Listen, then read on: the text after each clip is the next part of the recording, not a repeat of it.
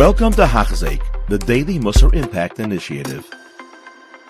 And today's Lim the Mesilas Yesharim says something that is frankly startling and hopefully should inspire to maybe do a little bit better. So, what are we talking about? The Mesilas Yesharim is talking about Chasidus, this level of oh, Oives Hashem, I love Hashem so much that I'm going to go beyond what is, so to speak, baseline, the 613. I'm going to do everything that I can to, to just you make a Nachas Ruach to Hashem. I'm going to be Mikadashim Shemayim before that everybody should know about Hashem and, and, and honor Hashem and so on and so forth. So, that's what we've been talking talking about. And specifically, the Mesilas Yesharim has been talking about the idea of loving Klal Yisrael. The person who loves Hashem, it's part and parcel. You can't say that you love Hashem if you don't love Klal Yisrael. It just doesn't make any sense. That you're in a relationship with Hashem, you care about Hashem, but the things that Hashem cares about, mm, not for me. So that's what the Mesilas Yesharim is talking about. Now, what's striking is he says the following line. He says that the person who's a chassid has to love Klal Yisrael. Listen to this line: Ki ein Hakadosh Baruch Hu oiv oiv es Yisrael. Because Hashem doesn't love anyone unless they love Klal Yisrael. Now, if you see how he phrases it, he doesn't say Ki Hashem oiv es misha oiv es Yisrael. Hashem loves those who love Klal Yisrael, which would imply Hashem loves those who love Klal Yisrael. But there are other ways to have Hashem's love. Hashem loves people who are who are healthy. I don't know. Hashem loves people who learn Torah. Hashem loves people who put on tefillin. Hashem loves people who raise a big family. Ah, or whatever it may be. What he says. Ki Baruch Hashem doesn't love anyone unless they love Klal Yisrael. It's limiting. In other words, you could do all the mitzvahs. You could you could walk the old ladies across the street and so on and so forth. But do you love Klal Yisrael? Do you love those who Hashem loves? Yes? No? Well, that's going to be a very important question because Hashem loves those who love Klal Yisrael. One thing that we see over here is Hashem's love for Klal Yisrael frankly.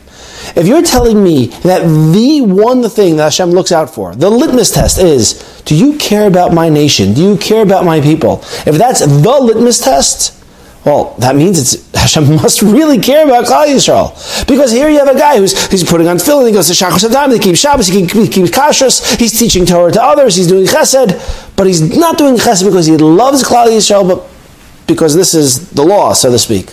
Hashem says, we're not on the same team. We don't have the same perspective. I appreciate it. You'll get your schar. But you won't be called, you know, somebody who Hashem loves. It's just, we're not there. So I would ask then, how does somebody work on this? Because frankly, we, we all, unfortunately, maybe I'm projecting too much, have people in our lives that we don't necessarily love. We tolerate, maybe. We'll, yeah, we'll get along. So how does one work on this idea of love? To love Klal Yisrael. I think it's a little bit of a trick, but I think perhaps the following idea might help. It's a Gemara in Kedushin. The Gemara says, uh, the Gemara is talking about doing a marriage, uh, uh, creating a marriage through a shliach.